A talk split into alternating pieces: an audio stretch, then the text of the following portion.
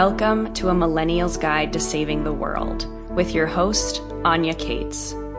This podcast has one mission to rally a generation that's been labeled and groomed as lazy, triggered, and entitled, and invite us all to write a new story. One of a generation that's willing to challenge the status quo, reject black and white thinking, and opt out of each and every repressive system and box that we've been placed in. Above all else, I want to invite millennials to step up to the plate, to be vulnerable in owning our responsibility to ourselves and for walking this planet through the darkest of days. It's time to dream new dreams, write new stories, and create new futures. The great work begins.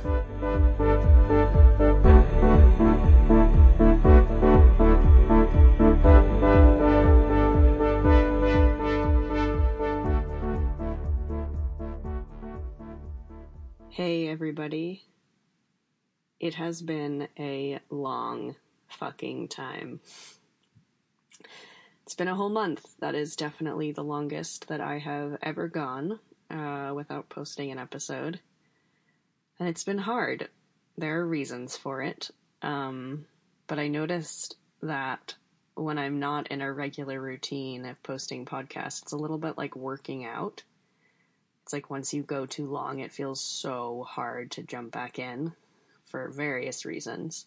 In terms of podcasting, I both had so much to say and didn't know how to say any of it.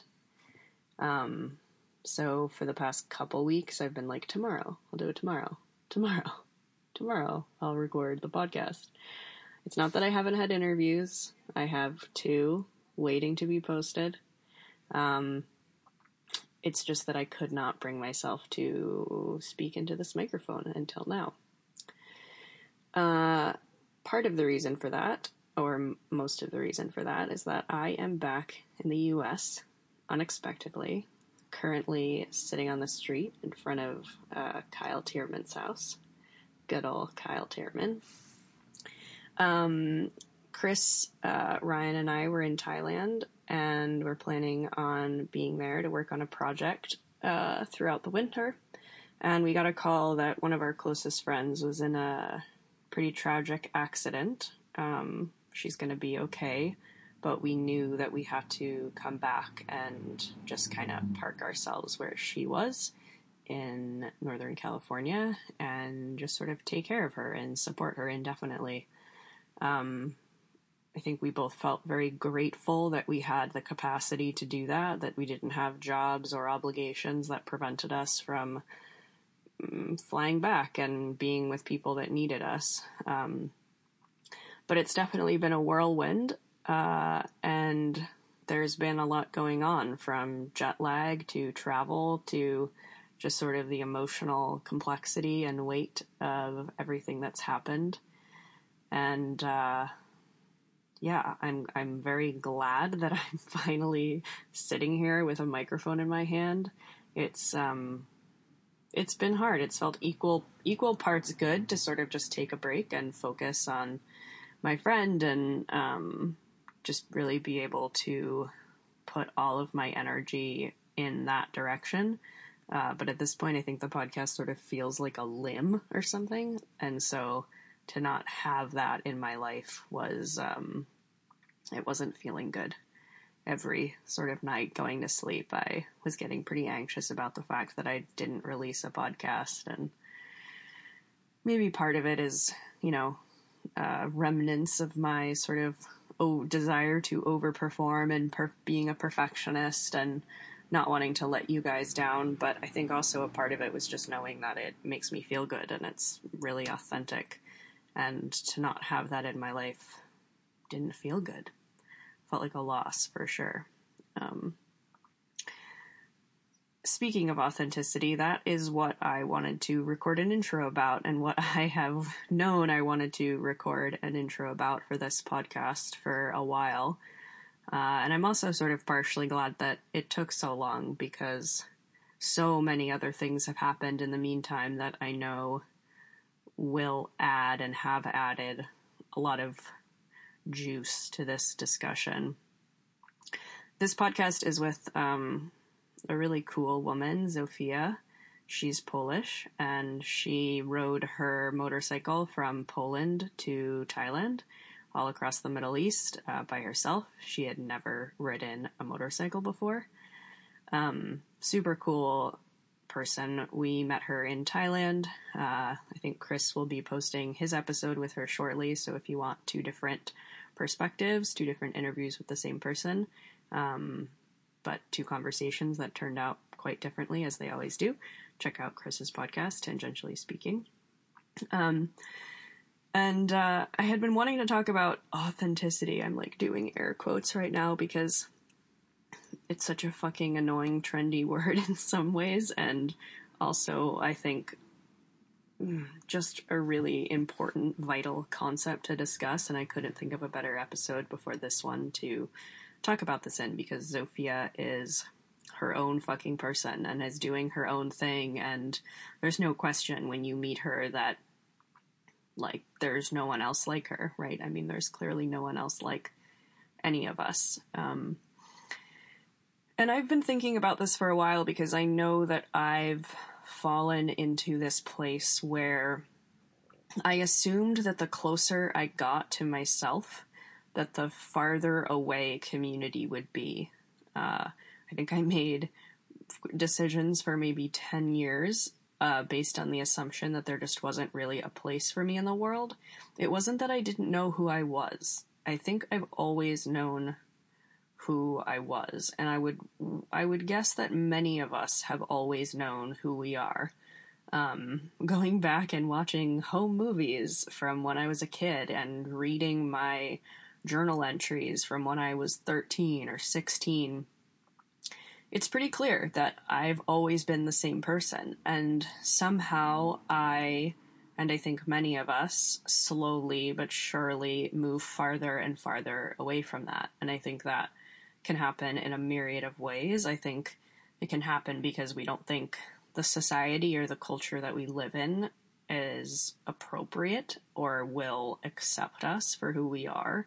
I think we might get into relationships very early on in life where those people were kind of hoping we were slightly different or projected some version of us that they wanted on us so completely and we wanted to be with them so badly that we just kind of let our true self fall away. And I think maybe to some extent we all have to do this from time to time. I think we just don't know any better how damaging and how painful it can be to just neglect ourselves. But we do it, and so many of us do it. Uh, and I used to be really ashamed of that. I think I definitely did it within the context of my relationships, and I felt I felt embarrassed by it. It was like, wow, I I wanted to be with someone so badly that I forgot who I was, that I sacrificed my identity just to be in this relationship. But then I was like, dude, we all do that. like, I don't really think I know anyone that hasn't done that to some extent. Uh, and of course, outside of relationship, you know, we also do that, I think, because our, we don't think our parents, um, or those who raised us will accept us or the community that we grow grew up in. Um, of course, that's where a lot of these uh, tendencies are formed when we were kids, super subtly, right? Like this doesn't mean that we needed to be raised by super abusive parents, emotionally, physically, anything like that. Um, I know for a fact my parents both said to me a hundred million times over, like, you can do whatever you want. You can be whoever you want to be. But these little uh, sort of imprints on our psyche as we grow up really are become uh, much bigger than they were, I think, to start. Like, it really doesn't take much for us to think that we have to change or adapt in order to be accepted.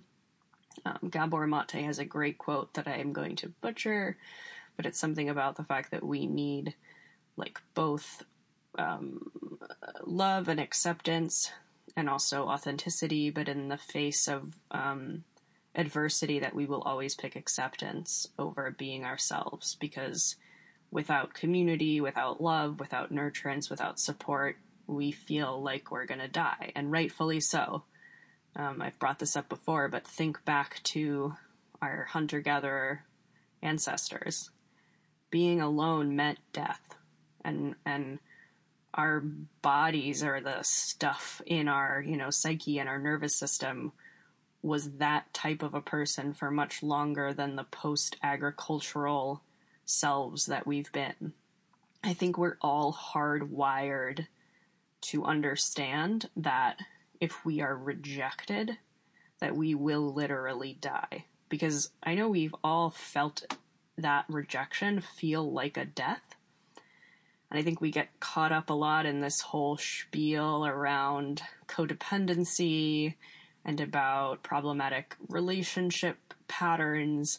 And all of those have value. We do need to be very conscious of those things and make sure that we're opting out of them and that we are intentionally participating in community and in relationship. But when it when we demonize our our need uh, for acceptance and for love and for touch and for intimacy, we're completely denying our being.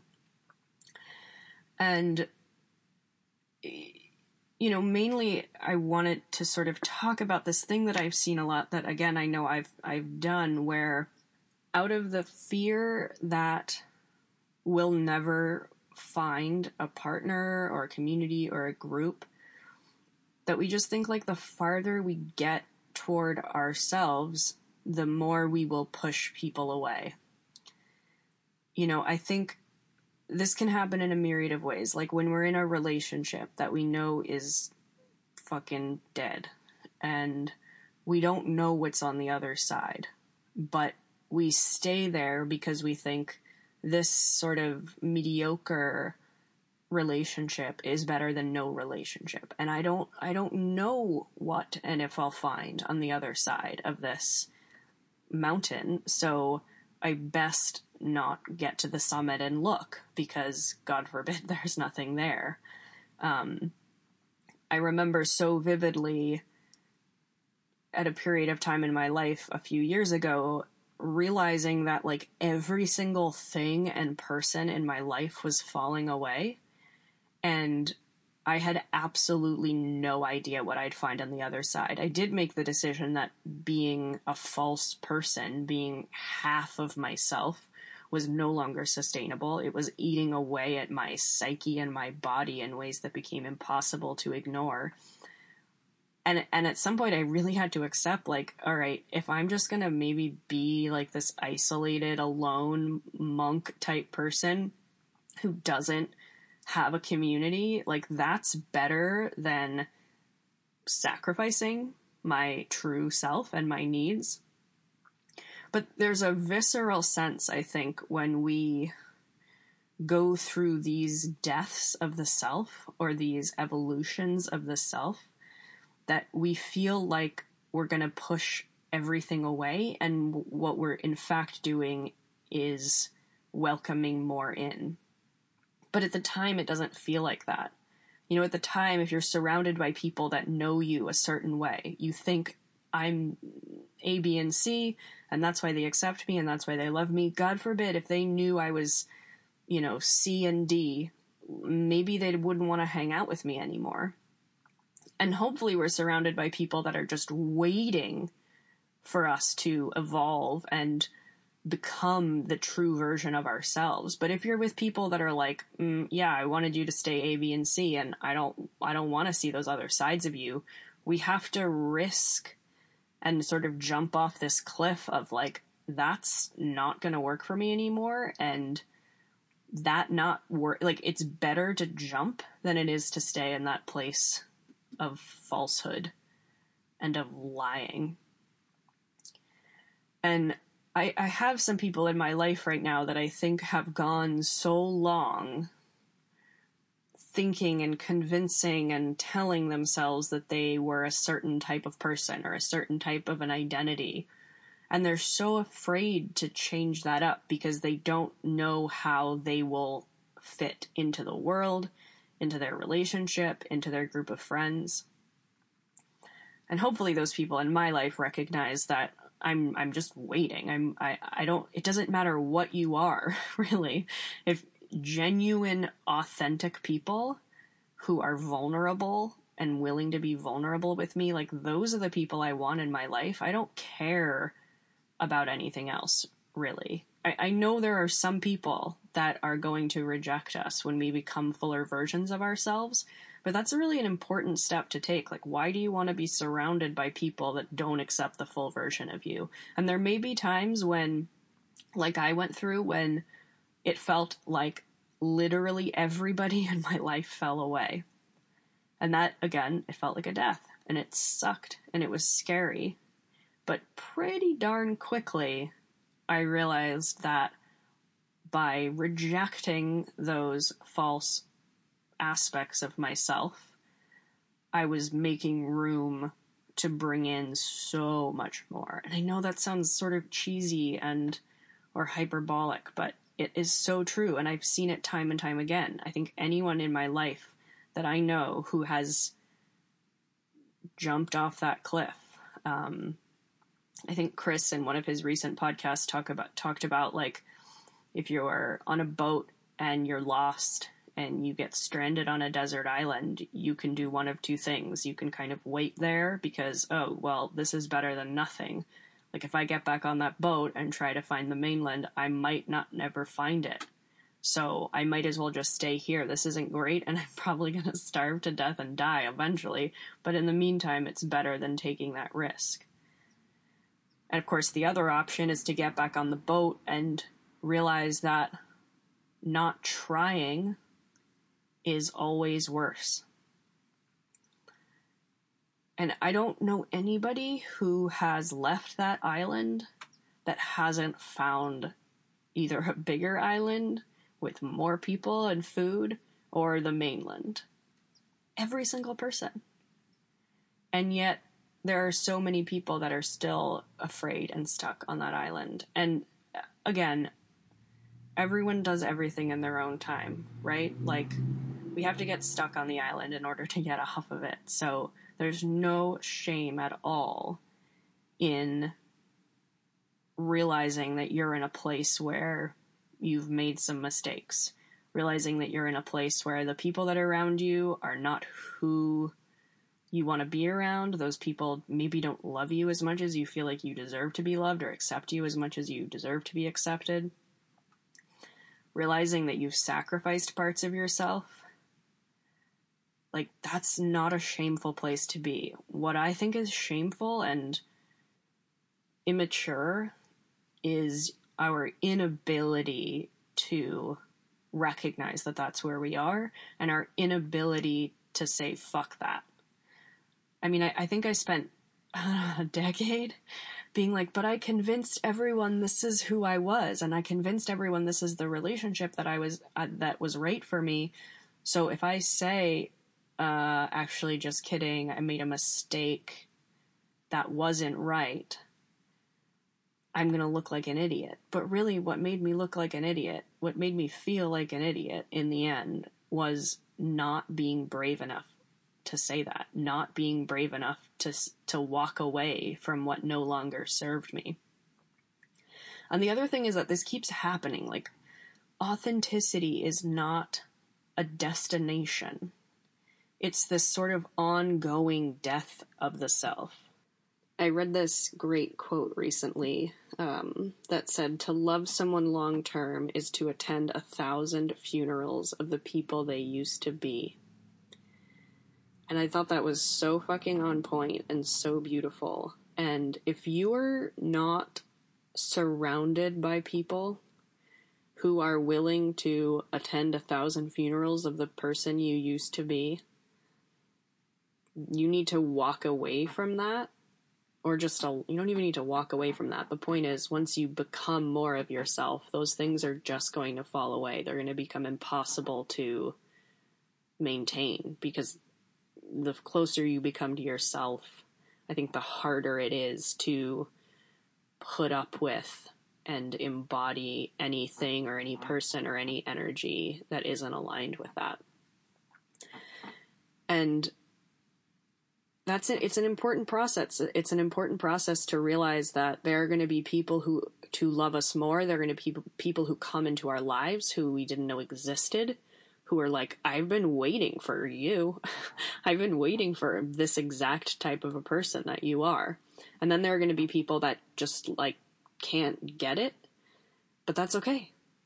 There are people that do get it. And it's, I think, an especially important exercise to allow yourself to move and grow into a more full version of yourself, especially when there are people around you who really do love you. Because that's such a beautiful, comforting experience to recognize that no matter what happens, as long as you are honest and as long as you're not hiding and as long as you're not lying, that those people are going to be by your side that was a huge, huge part of this podcast. I know that I'm not sitting next to you guys and telling you this and looking into your eyes when I say it, but there are people out there in the world who are totally on board with your fucking weird self and who are totally on board if you decide, you know what, I moved to this city, I was in this relationship, I got this job. I'm living in this apartment. And you know what? I don't want to be here anymore. And I want to leave. I know for me, I'm going to be cheering you the fuck on. I'm going to be loving you a hundred times more. Because I've been there. I know how hard that is, and I know how good that feels, and how painful it is, and how much grief there is in it. But what I can't do is I can't sit here with people that just sort of spin the same spiral over and over and over again. I remember when I was a kid, I had this friend. Nothing against this friend, but I remember she would always complain that she was overweight, which debatable, obviously. But she would complain that she was overweight while she was like eating a chocolate mud cake or something. And I just thought that situation is such good symbolism for what I feel like so much of us do all the time. We just sit there and complain about things, but yet we don't really do anything to change it, or we just wait for it. We think that at some point it's going to get easier. Like we just sit there and wait for this hard decision to not be hard anymore. Like the whole purpose. We don't really, we don't get to find our community. We don't get to feel what it's like to fully embody ourselves unless we take a risk. It's inherently risky. It like it's like a an award, you know, like a truer community and a better friend and a better relationship is waiting for you after you've completed this challenge you don't get to just like have it be this easy thing that isn't hard and that you never had to work for. In fact, the struggle is what brings you closer to yourself. The struggle is where you find out who you are. The struggle is where you realize how brave you actually are. And then the more you do it, the more you die over and over and over again in various different ways at various different times in your life. The more you're like, hell yeah, I, this is scary. This is another one of those things, but I've done this before. I've given up my relationship. I've given up my home. I've given up that past, not as full version of myself. I can do it again. This isn't that hard. And sometimes those decisions are, we're going to have to make them, and sometimes we're going to be pushed. And that's another thing I've, I've witnessed in both my life and in some of my friends' life lives recently. Sometimes you're going to be pushed, and sometimes something is going to happen so suddenly and so unexpectedly, but still, it's the same choice. You can be pushed and crawl back, or you can be pushed and you can walk forward. Either way, whether you choose to move or someone forces you to or something forces you to, neither one of those situations is easier or harder than the other. The fact is, like, the journey to stand back up and move forward is still hard. And just know that anything that does happen unexpectedly or anytime you feel like you have to take a step yourself, just be grounded in the sense that, like, yeah, you're not going to know what lies at the end of that tunnel. You're not going to know anything about the future. That's part of it. That's not part of it. It's imperative to this process. But that's okay. Like, just keep moving forward because you're going to keep finding new things. You're never going to get there. I really especially with the, in this whole day and age of social media and self-help stuff like people who think that they're going to arrive somewhere at this destination of authenticity. Like you're not going to arrive there for like 600 more lives you know? Just go a little bit but but keep moving you know? This isn't you don't have the year off you don't you know i mean you can do whatever you want you know? Won't tell you what to do but the people I want to spend time with and the pe- and the person I want to be is someone that's constantly moving even though I know I'm not ever going to get there. I don't even know where there is. I'm just going to listen intuitively and move closer toward the thing that feels right. And moving closer toward the thing that feels right doesn't feel easy. It never will. That's the point. It's a it's a struggle. I don't like that word very much, but it's it's hard. But hard can feel good. Once you do hard for a little while, not hard easy is not fun. It's not fulfilling at all. I, I was so grateful for actually being able to feel pain and sorrow in my life, and the fact that the purest most amazing joy in my life is now infused with that pain and that sorrow and that struggle. Complexity is way cooler, you guys. like, that doesn't take anything away from the happiness. That heartbrokenness that stays with you once you get older. It's beautiful. It's just a different form of beautiful. It's meaningful and deep and complex. And complexity feels so good. And that doesn't mean you're not going to be quote unquote happy. You're going to feel happiness for sure.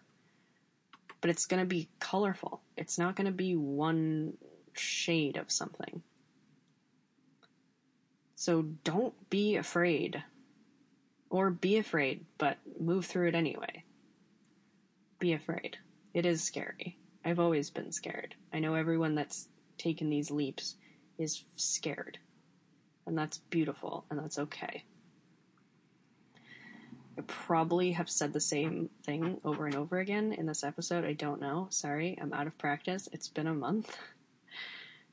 Hopefully, some of that was logical.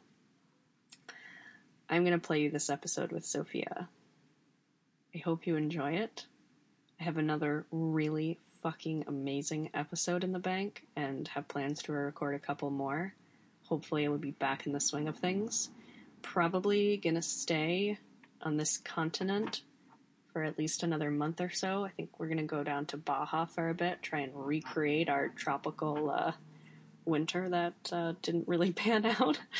um, hopefully, get some writing done and just have a little bit more of a routine to release podcasts and not be so all over the place. But hey, sometimes life is all over the fucking place, and you know, I get excited about this now. Like when something happens in my life unexpectedly, or I have to make a decision I didn't think I'd have to make, I'm like, I can't wait for a year from now, or two years from now, or six months from now to look back and be like, wow, that was cool. I didn't see that coming. I totally understand that now.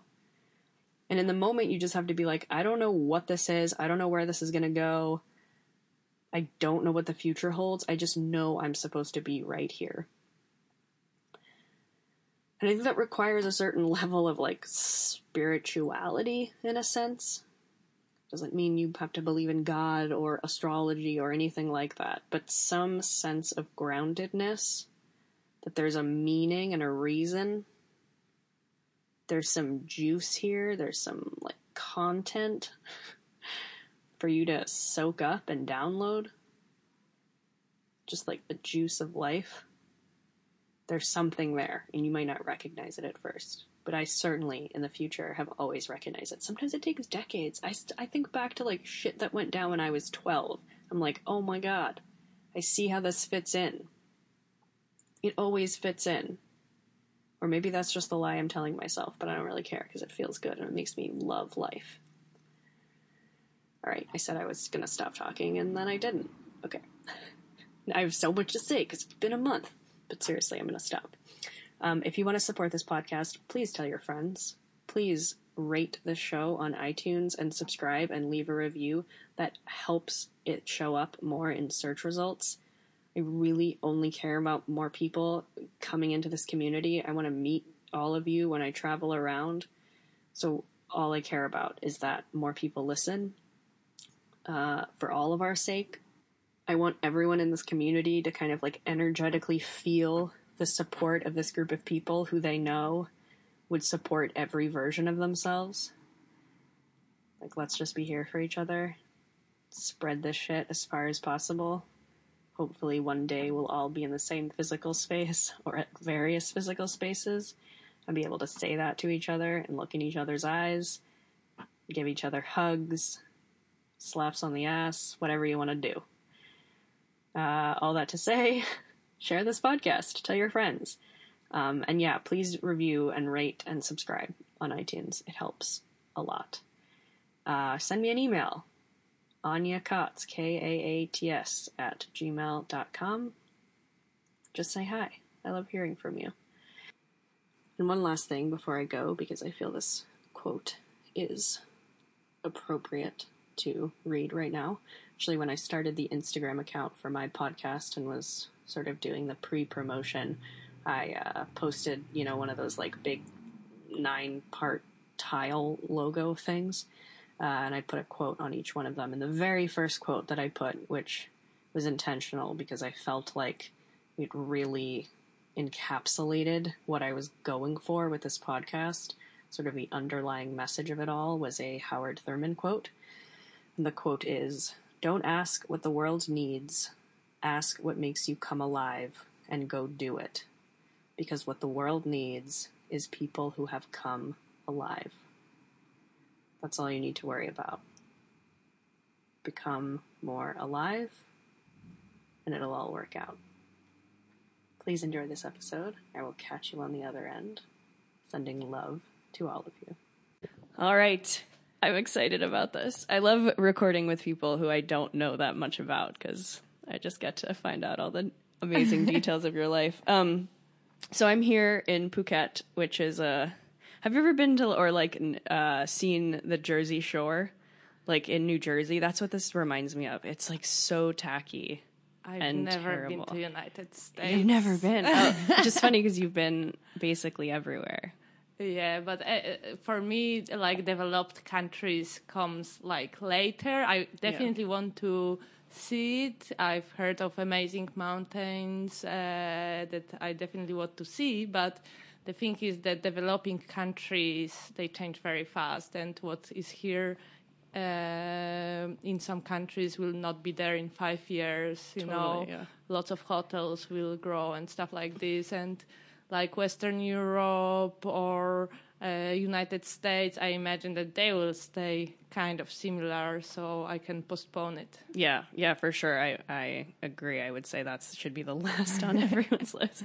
There are some really beautiful places. I when I was uh, in when I was a teenager, I was in like a band, music band, and we drove everywhere around America. And I was sort of surprised at how many beautiful places there were because I'd mostly grew up in New York, so it was city and suburbia. Yeah. But especially the West, I was like, oh, this country like is actually not that terrible. At least what it looks like. I mean, it is pretty terrible, but um, so you are my age, I think. Yes, early I'm 30, 32. 32. You're from Poland. Yes. And you are traveling like around the world on a motorcycle.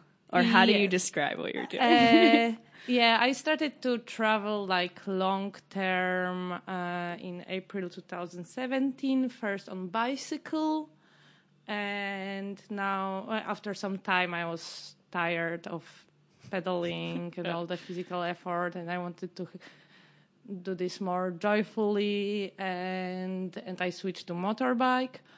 Um, yeah, and uh, I'm in very nice situation because I work remotely, um, and and I just don't run out of money, so I can travel as long as I want, really. Mm-hmm. What gave you the inspiration to do this? Like, I imagine there aren't a bunch of like women in their early 30s in Poland like going off and, or is that? Uh, you know, I this is funny because I think that some people just want that a lot, yeah. and some other don't.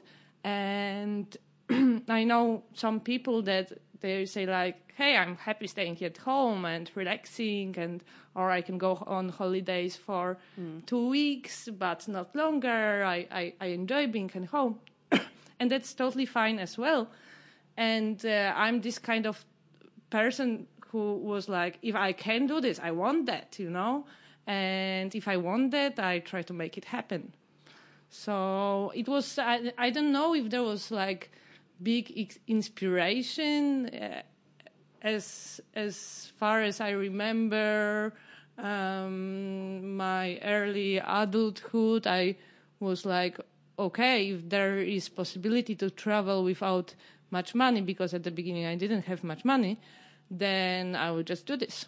Um, and I was really fascinated with Latin America. Uh, so my first first trip was was there uh, just after the studies, and since then, I always wanted to do more and more. Yeah, and then I found a way to to have this lifestyle, and yeah. And did you? I guess you sort of knew off the bat that you would do a lot of it alone. Yeah, I mean, like I actually really wanted to travel alone at the beginning uh, because, like um, I mean, like now I have maybe a bit different perspective on it because I uh, I've been traveling for a while alone, and I think I traveled alone more than I traveled with somebody. Um, and when you when you are alone, you are extremely open to all the world. It's very easy. Like if you are in the countries where people are very open and curious, like probability that they will come to you when you are alone is very high. And when you are with somebody you just spend the, the time with this person and they are shy to to interrupt you talking or something like this. When but when you are alone standing there they will come and ask you and then maybe then they will invite you and stuff like this.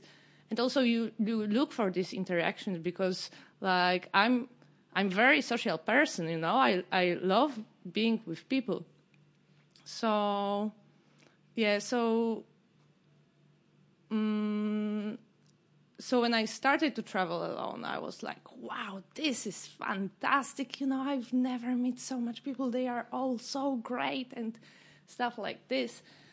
And uh, so my first long-term trip was like three months, and it was amazing. And I was like, I will never travel with anybody again. No way, you know.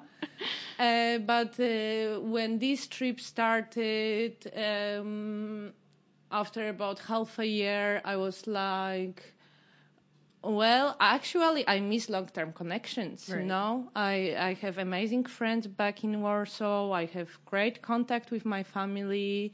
Uh, my mother is my my one of my best friends. You know, so uh, so I was like, them, you know, here I have all these amazing people, but I know them for two days, and I will know them one day more and everybody is cool if you don't know their disadvantages because how to know their disadvantages when when the connection is so shallow you know?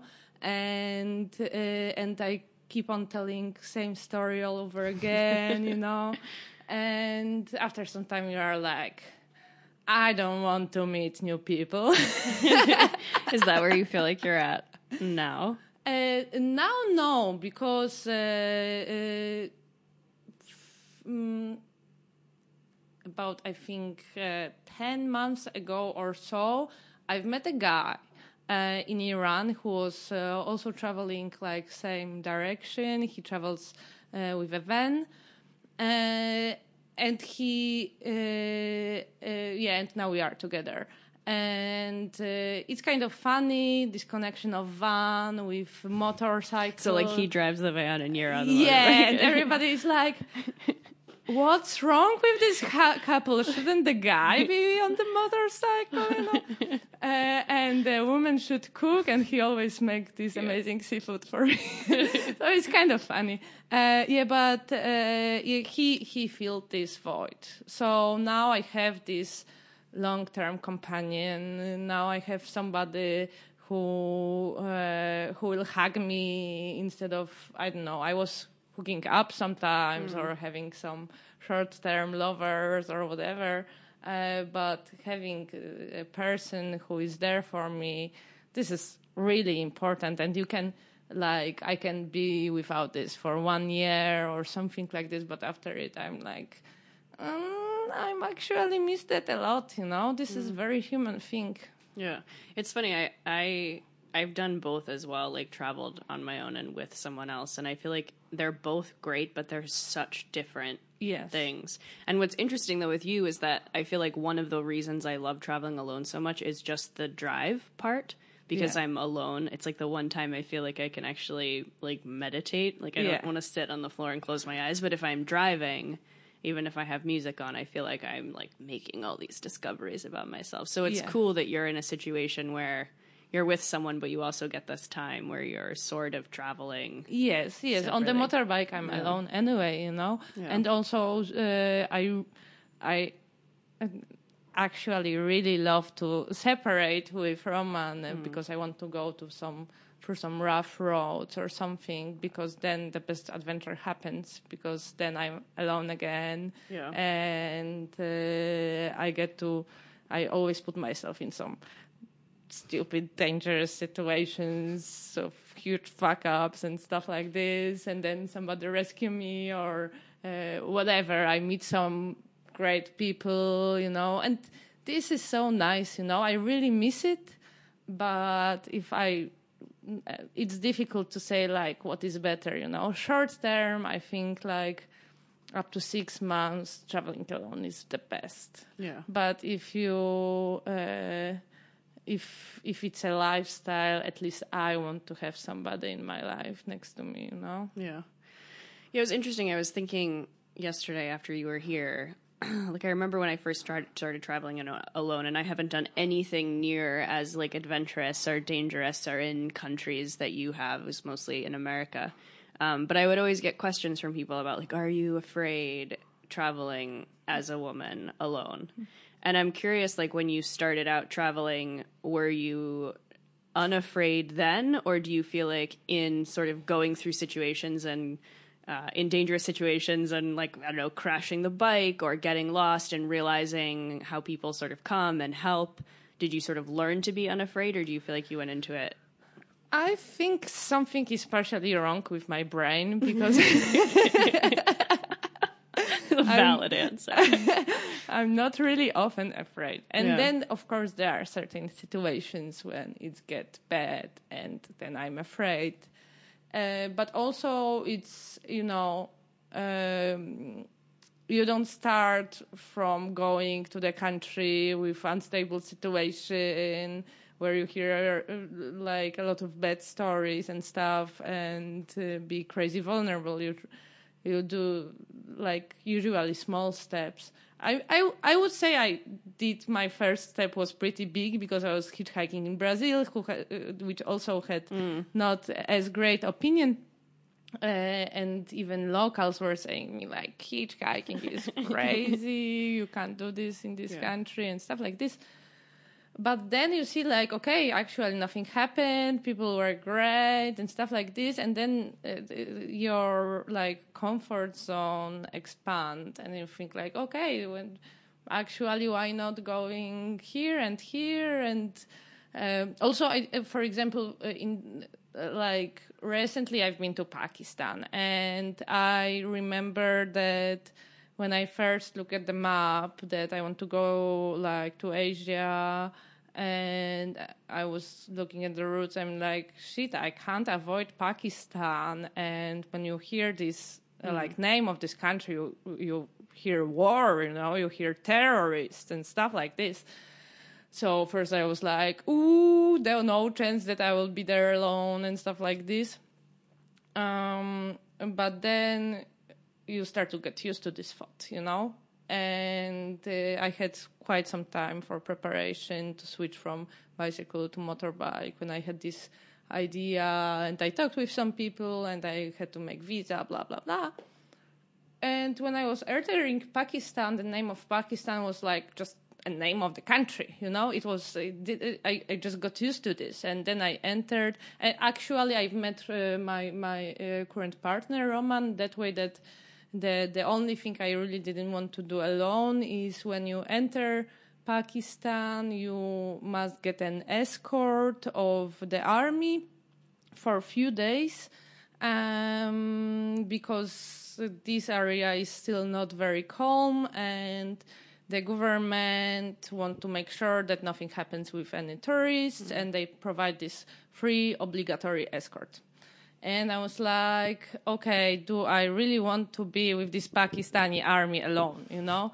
Like the, the, i'm okay with being alone in many situations but here if i can avoid maybe it would be good you know? Because i also have to sleep then around them you know? It's not really comfortable you know? And I posted it on some Facebook groups uh, that I'm uh, if somebody is crossing in same time, and that's how we met. That's cool. Yeah. It's funny. I like like the one situation where they're trying to protect you, quote unquote, is the one situation where you're like, oh, I think I need some extra protection yeah. from the protection.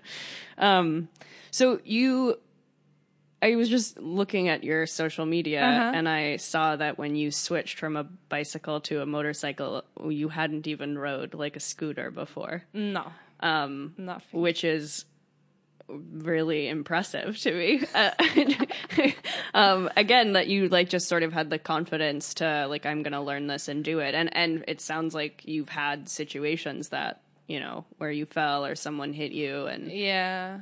Um, yeah, the, I was like, the thing is that I didn't want to switch to the car because then I'm in this closed box, mm. and it was very important for me to be more in contact with my surroundings.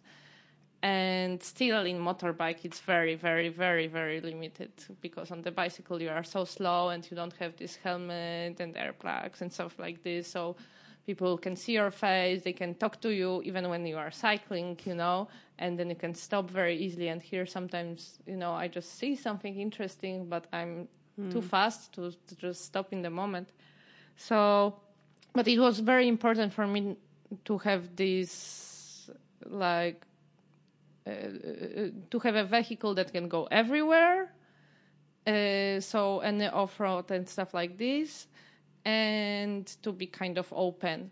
And motorcycles seem to be the closest to the bicycles. um, yeah, and and of course I was uh, afraid a lot because also not I don't have any motorcyclists in my family or something like that. So for me, I I was living with this myths, for example, like if you fell on motorcycle, you just die. Right. yeah. And it's not like that, you yeah. know.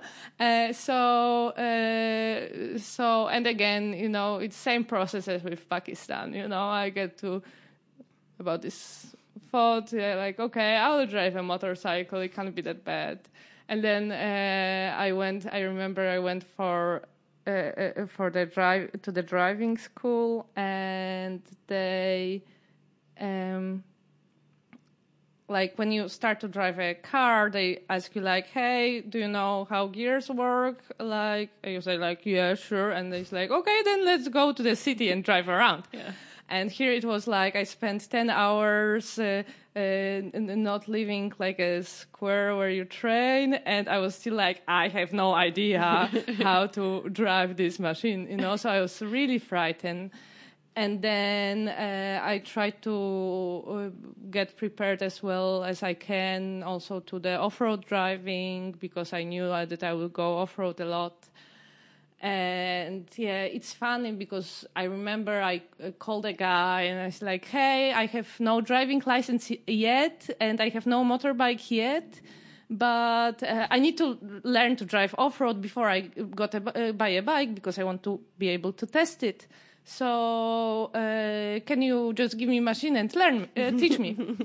and he's like, listen, I work with experienced driver. You can come back to me in three years. I'm like, hey, in three years, I want to cross all Asia and get to get to South America. So yeah. he's like, no, no, no. you know, I'm like, what the fuck, you know? Uh, and then I got, of course, to good people who who say like, yeah, I will help you, I will save your life, you know? Yeah. And they did, you know. I've learned yeah. a lot, and of course, at the beginning, I fell thousands of times, and I. Uh, uh, uh, also, I have very heavy uh, motorbike, so sometimes it's tricky to lift it when I when I drop it.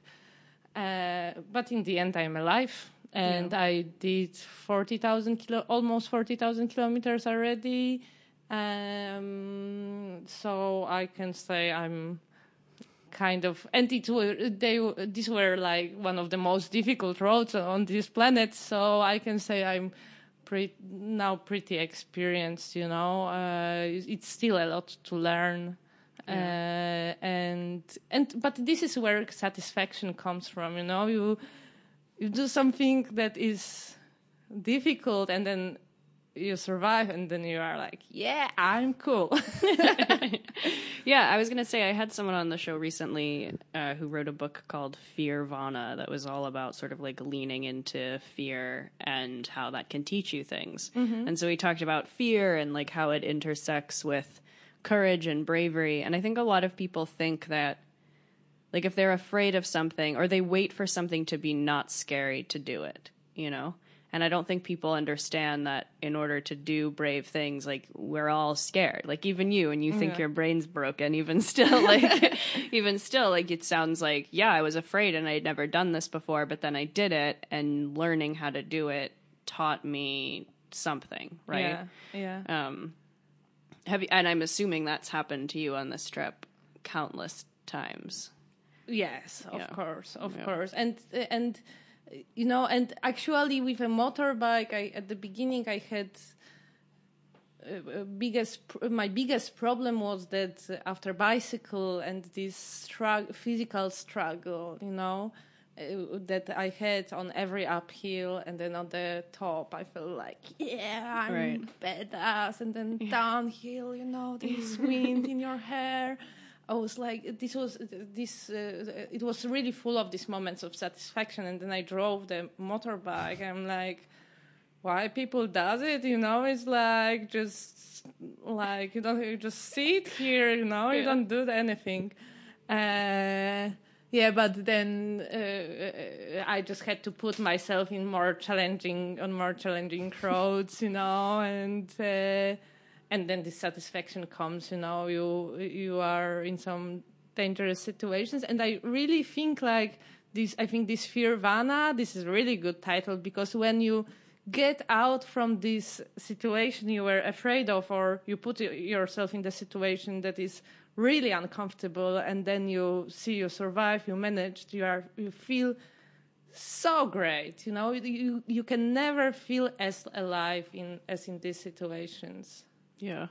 When you set out traveling, I'm always curious, like, what, what was the motivation just to see a lot of things? Like, did you feel like you were trying to find something specifically, or like, or, or and and I guess maybe what you expected? Like, how did it change when you started? Uh, I think uh, I'm like I, I I hear a lot of people having some mission yeah. or they want to find uh, find themselves or find a sense of life or something like this, and mm-hmm.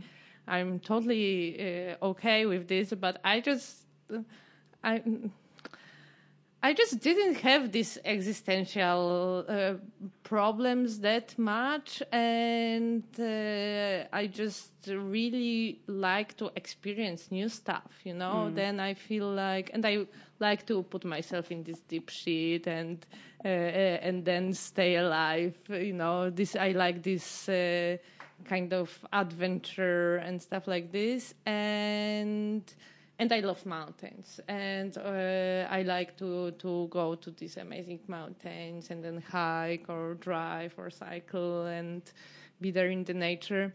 So I think this is these are these two things like being in the nature and just collecting experiences, you know, mm. um, and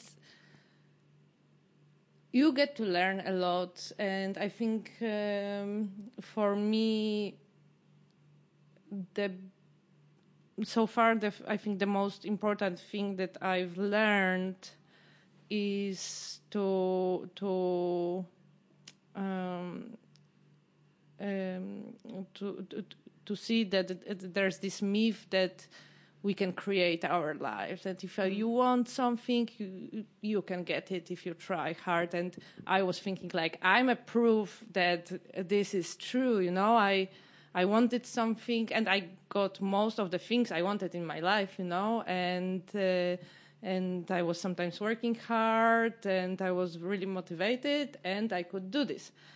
But then you meet these people with like zero education, zero idea about life, about the I'm like not about the life, about the world, you know. They, they just have zero knowledge. Some people they didn't know uh, what's the name of their country or they never seen a map in their life you know mm-hmm. and uh, they ask me if the blue thing on the map is a water you know and uh, and then you realize like if this person you know they just uh, copy the life of their parents, you know, living very simple life. And I'm not saying that this life is bad. They often look very happy uh, because they they don't have these big desires mm. or whatever.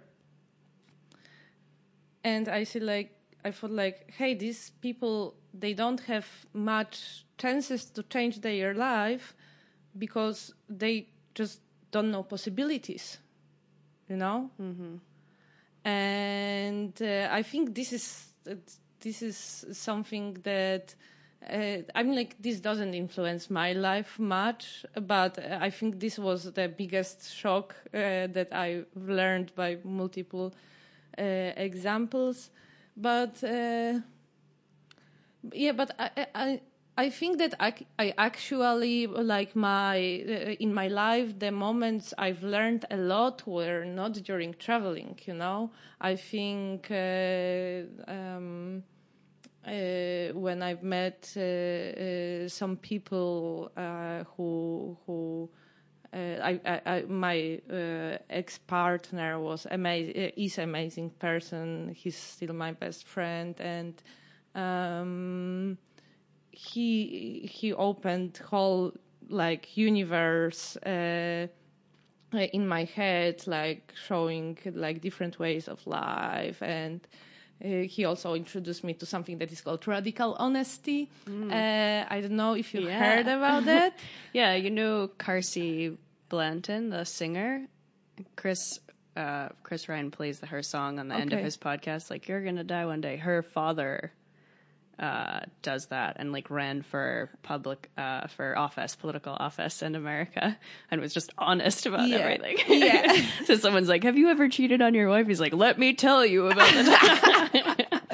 yeah, and uh, uh so. Uh, I absolutely love it. I'm yeah. like I uh, I've been very very very very honest person uh, even earlier, but this idea that not to hold back and not to pretend anything. Mm. Uh, that th- thanks to this, you can build really valuable relations and people really know you. And I also really get rid of a lot of shame just telling people stuff and uh, uh, and seeing that nothing happens. I don't know. I was uh, like Poland is a bit like traditional Catholic country, and even I live. Uh, I was living in uh, in the capital city, modern city.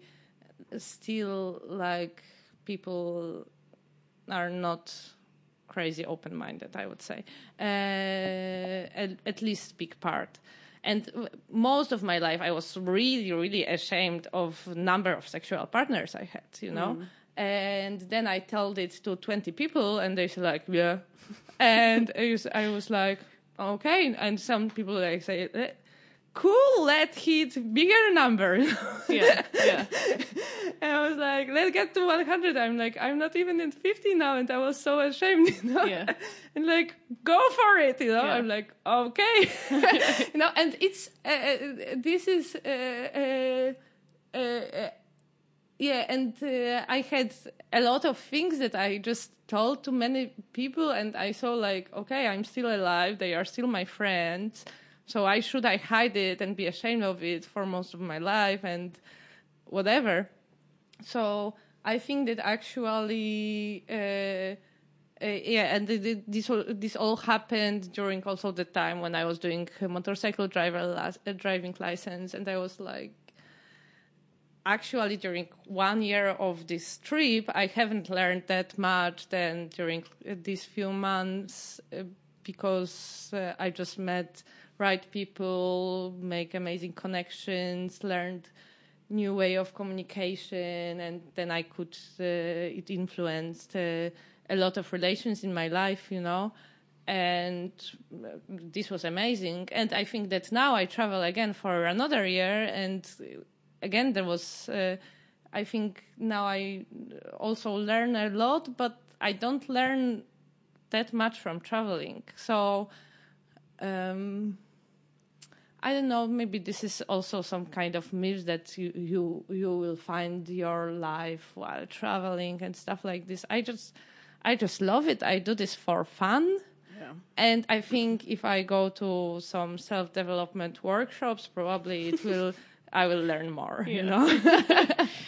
yeah, yeah, I have so many things to say about it. I mean, I think, like,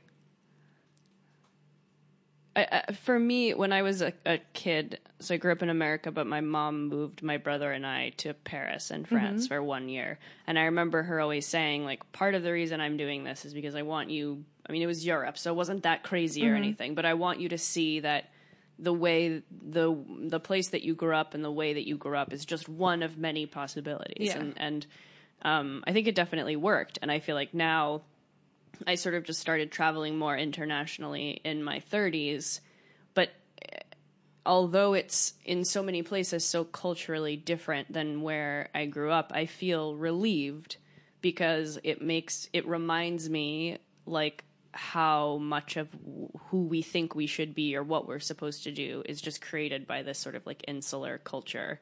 So it's like even if I'm not learning anything per se, yeah, I feel like, and I'm curious if you've had this experience too. Like I feel like I'm just learning how okay it is to be authentic, yes, right, and yes, whoever you are, you know, which is, I think, probably the most important lesson.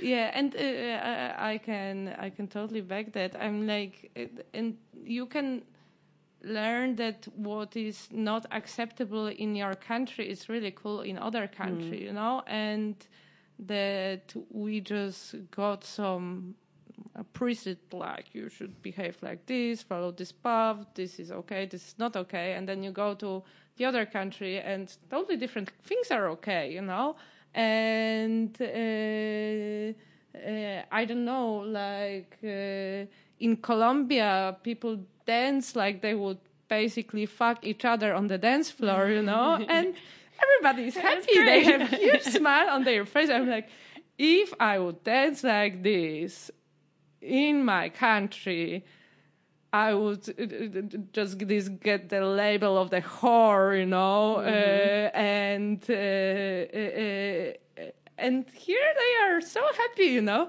and yeah, so so it definitely there are many many situations like this when you think like okay, when when you make your when you start to reflect on on yourself yeah and question stuff yeah and i think in in some ways it's harder right? Because you actually have to think about who you are and what you want rather than i just grew up here. This is the job i'm supposed to have. This is the type of life i'm supposed mm-hmm. to have. So it's like it's i think a lot of people that listen to my podcast have reflected that back to me. Like i you know, how do I get to a place where I even know what it is I want versus what my family wants versus what society wants? And I feel like it requires that you always ask yourself these questions and think like am I doing this just because I feel like I'm supposed to or am I doing this because I actually want to?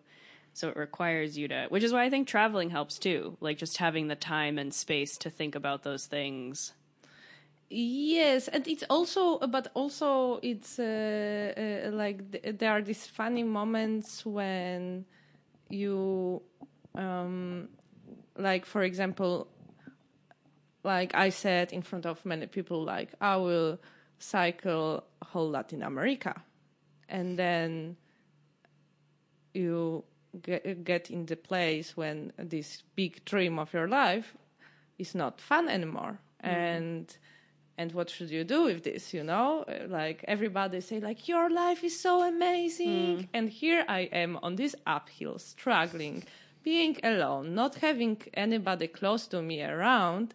And uh, of course i have a whole bunch of amazing experiences and i don't put it down.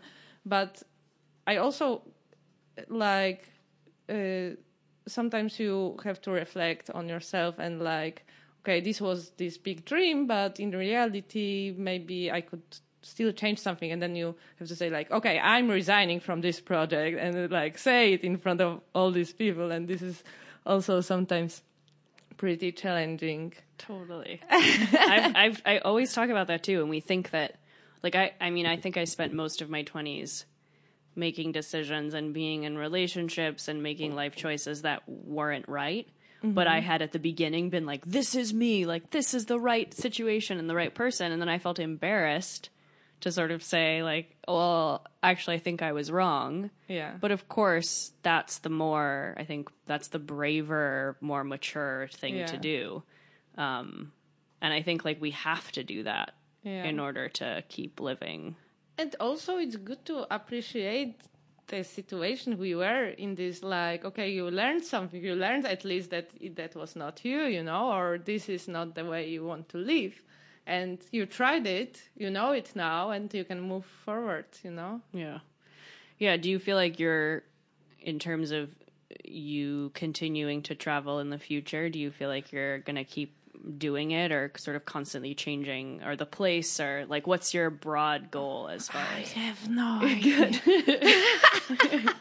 yeah, yeah, so uh I yeah, I don't know. Like I the big question is if I want to have kids or not. Mm. And I guess this will uh, um, I I used to think that I want, then I used to think that I don't really want, and now I think I rather want to have kids, and then, of course, it will influence my life. Um, and then I can't uh, take that much risks that I take at the moment, and maybe it's also in certain point I have to put my kids into the stable situation so they could build their social network and stuff. So yeah, in certain point, if I decide for that, then I have to decide for some place to live. And before that, my overall goal is to travel as long as I have fun out of it. Hmm. So I, yeah, I don't have any sponsors. I didn't want to try for that because I want to keep this freedom that I can resign in any moment and nobody will say like, "Hey, the agreement was different" or whatever and um, yeah, so so. Uh, I don't know. At the moment, this this big gap of uh, kind of loneliness is uh, not that uh, strong. I also uh, come back regularly for like two, three, four weeks to Poland just to see my family, see my friends. I usually do this like every six months or so uh, and so far it works. And yeah, we'll see. I don't like if you ask me where do I see myself in 20 years. I don't know. I think I like after I couldn't travel like this in for 20 years, but for But- three, yeah. yeah. yeah. Yeah, I it's funny. I was traveling most of last year and went back to Los Angeles for it was like two and a half months. And I guess I I guess I've never loved like routine, but it was just so painful to do and be in the same place every day. And it's not that my life is bad. It's not that like there was a specific reason that I had to be back there, so okay. Um, but it really makes you like a question you know this whole notion of like oh eventually you will settle down like i don't know mm-hmm. if i ever want to do You don't that. have to. you know it's like But also, there's I think the the big difference if if it's your choice or not. Right. I'm like if people come back because they run out of money or Right. something happened in their family and they have to be there. I don't know. Like for example, when I came back uh, to do the driving license and I had to spend six months in Poland, it was one of the most happy period of my life. I had a lot of like projects. I was learning motorcycle, and then I was learning climbing. I was had this all this self development stuff, awesome relationship. I was like. "Uh, I'm planning this trip, but I don't know if I want to start. Really, I'm so happy, you know. Yeah. Uh, and uh, uh, but for example, uh, recently, I had to come back. Uh, I wanted to come back to Poland for these three weeks. I had to have a speech on the conference of my friend, and this was I had my flight paid, so it was perfect uh, just to see my family. And then two uh, days before my flight back, I've learned I have a cancer, and uh, I was like. Uh, and then, like, okay, I can't come back at the moment. I have to cut out my thyroid and, uh, like, cure this shit, whatever I have to do. And, and wait how long ago was this uh, like, uh, it was in November, I guess. so just recent. yeah. Um, and, or October, something like this. Uh, and in this situation, I was like, I want to come back, you know. Yeah. so there are these uh, different situations. Like uh, my cancer was really easy peasy cancer, you know. It was super small, uh, and they just had to cut it out, and I didn't even had to had any radiotherapy, chemotherapy, or whatever. They said like, most probably it will not come back. I hope they are right. Yeah. uh, and uh, um, uh, so actually, I just had had to spend four weeks more uh, in Poland, and that's it. Uh, and there was this crazy, scary moment when you open the envelope and you read the cancer, and you're like, "Oh my god, I'm gonna die," and stuff like this. But then, 40 minutes later, you read that okay, this is not that serious, you know. I was lucky to get one of the best cancers you can get. But anyway, I remember that, like, in the very day that I learned that I don't need this radiotherapy, at least now, I was like, okay, I'm coming back immediately. And I bought a ticket back for like in two days, you know. I went to the doctor next day and said like, "Hey, can can you consult me by phone because I'm flying back to India?" it's like, "Can't you wait?" I'm like, "No." Yeah. so the, I think this is this matter of like, do you want to be back? Do you want to settle down? Like, I will settle down when I really want to settle down, and then I will find the way to to find my adventure over there. I will. I know that most probably I will not live in my city in Warsaw because it's absolutely flat over there, and I really need mountains. Yeah, I want to hear. I love mountains too. I want to hear what you love about mountains. Uh, well, I love them visually, Yeah. uh, and I just uh, love uh, physical effort and then satisfaction. So I love to hike or climb, and then when you are on the top, you feel like, yeah, I did it, you know. So uh, th- this is what I can uh, have there.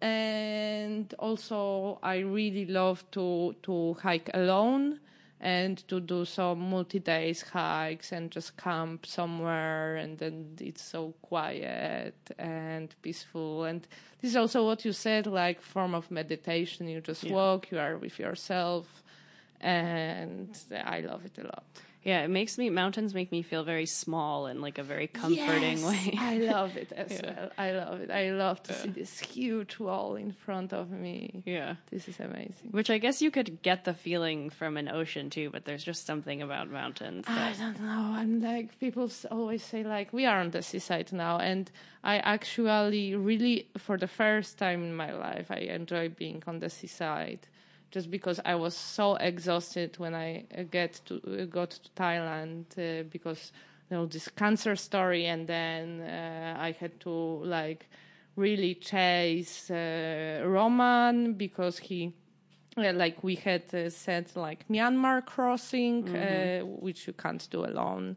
You you you have to have the a guide arranged, and so like from all this craziness. I got uh, like with this cancer, I got to the craziness of like driving every day, you know, even from during my working days. I was getting up at 5 a.m. and driving for seven hours, or and I was so exhausted. And uh, then in Myanmar again, driving, driving, driving, driving, and then I got to Thailand and like I don't want to do anything. Yeah. And actually, beach is perfect for that because uh, um, because if I would be in the mountains, I would like to hike or something. And here, I really needed to do nothing. And uh, it earlier, if I would have a day when I wouldn't move, I would be like, "Oh my God, this is wasted day." You know, I, there are so many amazing things I could do. Um, so uh, now I really enjoy it, uh, but I never, I never got this, like people saying like, oh, like she's so amazing. For me, it's like the opposite of the landscape. Like you have blue sky, then you have a line, and then different blue of the sea, and like no, there's nothing else. And the mountains, you have all these shapes, colors, shadows um, vegetation, no vegetation, glaciers and stuff, and and then you, I, I feel so small. You know, I, I really like it, and I also really love this moment when like you look at these mountains; they are so huge, and then you hike it, and for example, you hike for two days. And then you get to see the view of the valley, and you see this far, far point where you started. were, I'm like, damn, Yeah. I did it, you Yeah. know? And it's funny because I think we, because we lived in these cities and we now, from our childhood, we learn to see things that are 200 meters away and not farther. We really don't have a sense what is five kilometers, for example. Like, like if you see a point there, how many kilometers is it? And uh, when we see like, for example, five or ten kilometers somewhere in the mountains, we, it looks like it would take forever, you know. Then you go a few hours and you are there, and like, wow. I feel like that's Nice. such a good metaphor for traveling in general. Like this place feels so far away, and then you go there and you realize like it's actually accessible, and that Yeah. sort of crazy journey that you didn't think you could do is Yeah. totally attainable. Like yeah, totally. and I really love to travel overland. I think that this is such a great way, uh, and the slower the better. For at least for me, I get to see so much more. Cycling was so great because I was so slow, and I would like people would go to. I remember Colombia for uh, two weeks or a week, and they would fly from one place to another, spend two days in one uh, in uh, every famous place, check check checked, checked, Right. and they see entire country. Yeah. And then I was taking vacation for four weeks, and I was doing few hundred kilometers actually, you know, but I saw these few hundred kilometers so well, you know, and I uh, I w- was seeing these people and these mountains and uh, these landscapes and these roads and talking, putting myself in these all strange situations, and I really, really love it. Um, so yeah, I, I really miss this slow piece. This Hmm. Yeah. was really cool. Yeah, I definitely like traveling like a couple hours every day and then just being able to sort of sit and Yeah. soak up wherever I am. Um, before we stop, I did want to talk to you a bit about sexuality and I guess like your identity in terms of your sexuality or even being a woman and how that's sort of like evolved as you've been traveling or has it? Um, Um, well, I think it en- uh, evolved the most uh, actually uh, when I stopped, uh, when I had this break. Uh, so um, I was always super sexual person. I, I I really loved sex. I really love sex, not in past tense. and uh, uh, yeah, in uh, when I was traveling alone, uh, yeah, I, I I was mostly like hooking up, you know, um, and I kind of missed this uh, having somewhere for uh, somebody for a bit longer.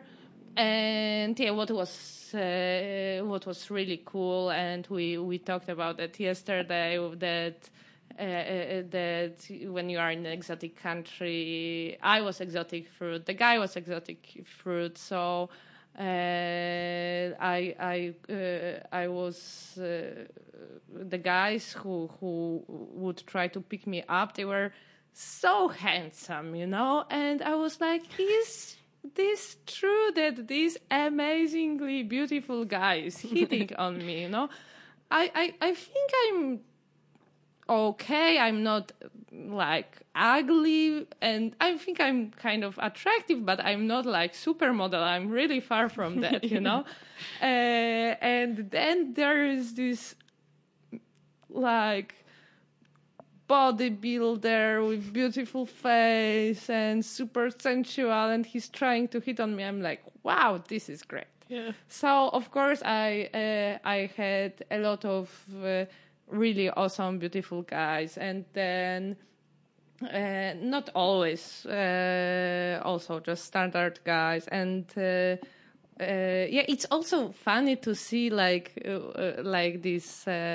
Cultural differences. They also are in the bed you know? They behave differently you know? Like latin guys they adore you a lot. They talk during sex. They Yeah. dirty talk and say like how amazing you are all the time and i know that they probably tell it every time to every But girl that's fine, and uh, poland is amazingly honest country Mm. and the, the, guys are not as passionate uh, so I was like, wow, this is cool.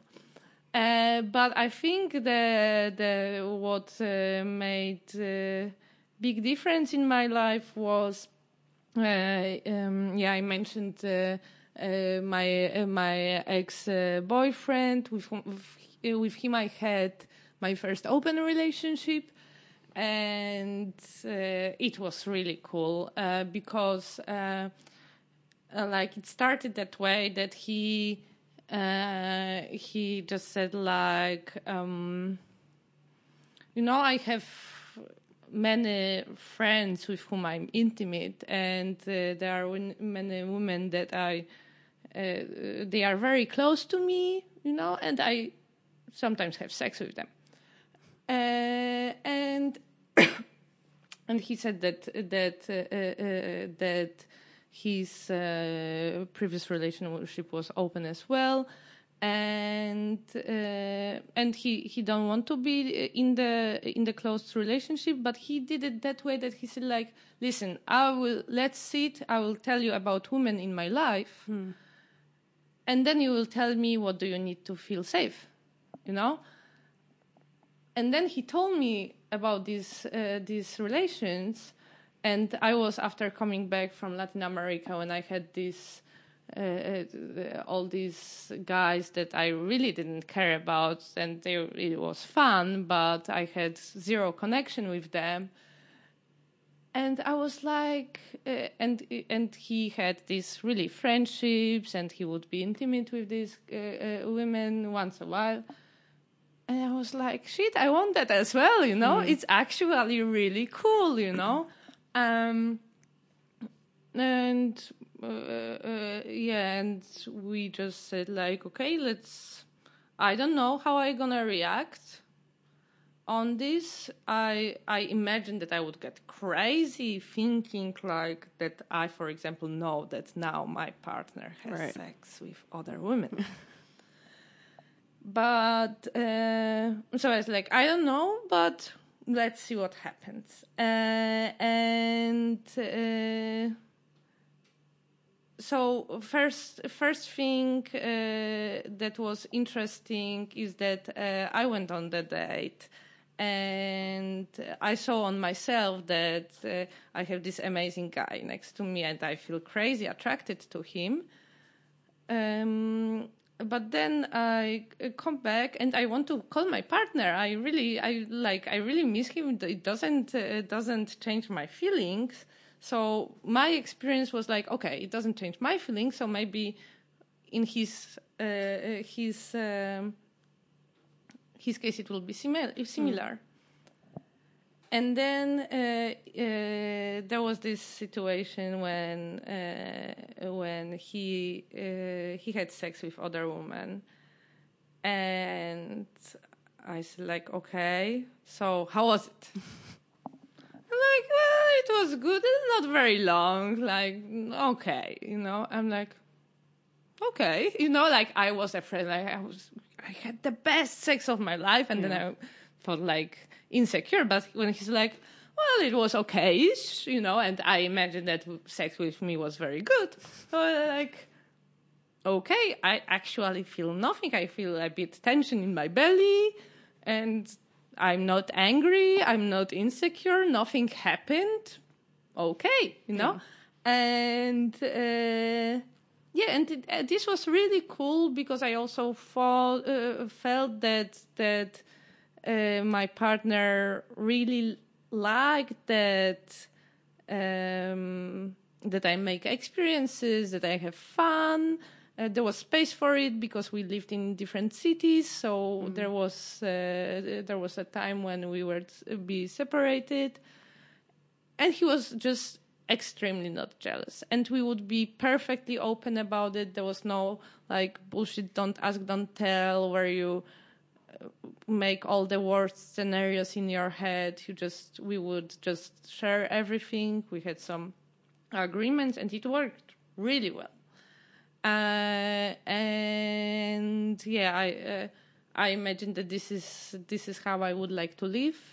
Um, the problem is that it's still not very common you know? It's mm. still uh, like my my current partner he he ne- this kind of idea never came to his mind. And uh, uh, this is mm,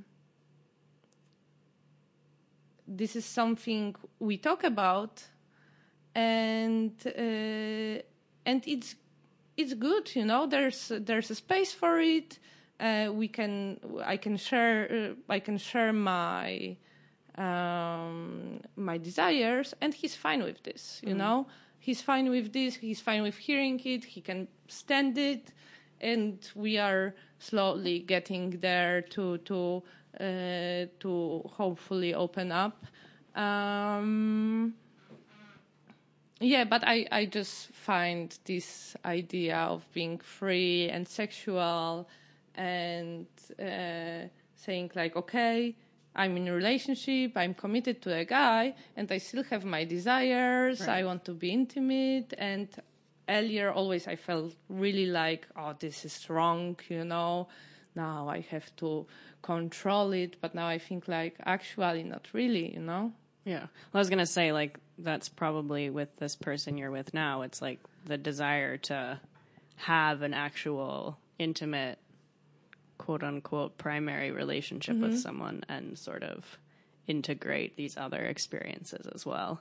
Yeah. And I guess, I mean, it's like anything in life. We have to Yeah. create it Yeah. in the moment with the person, which is always challenging, I guess, but also fun, you know? Yeah, of course. And I think like I felt I grew a lot when I was put into this situation where I had to challenge a lot of things like how relations should be and um, um, what is allowed, what not, to change. Uh, uh, to talk explicitly about what are rules about of our relationship, what we want, agree on stuff instead of assume stuff, and and I brought it to to my current relationship, and I also think that this is this is really cool for my partner. You know that that now he he he as well started to question stuff, and uh, and I also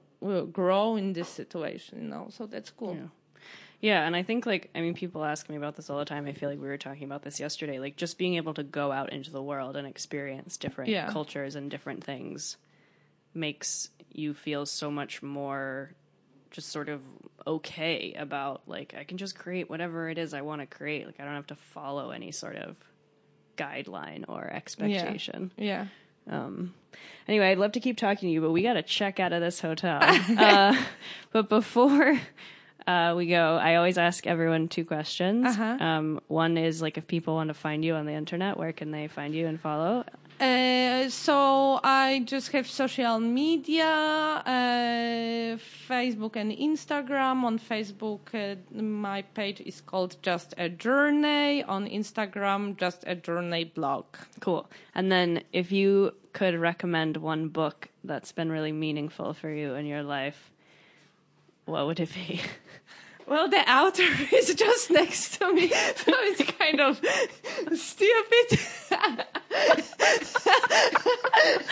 Just like sucking up. I feel like so. Uh, um, uh, yeah, so uh, maybe I recommend too. Okay, so I really like Sex at Dawn. I think I uh, I uh, get to think like, hey, actually, it's kind of natural all these things that I'm feeling, and it's nothing wrong, and I really like that, and uh, I recommend it to a whole bunch of people. And different book that I really loved, uh, and it's a non-fiction book, is called. Um, shit, what's in? How is it in English? Uh, uh,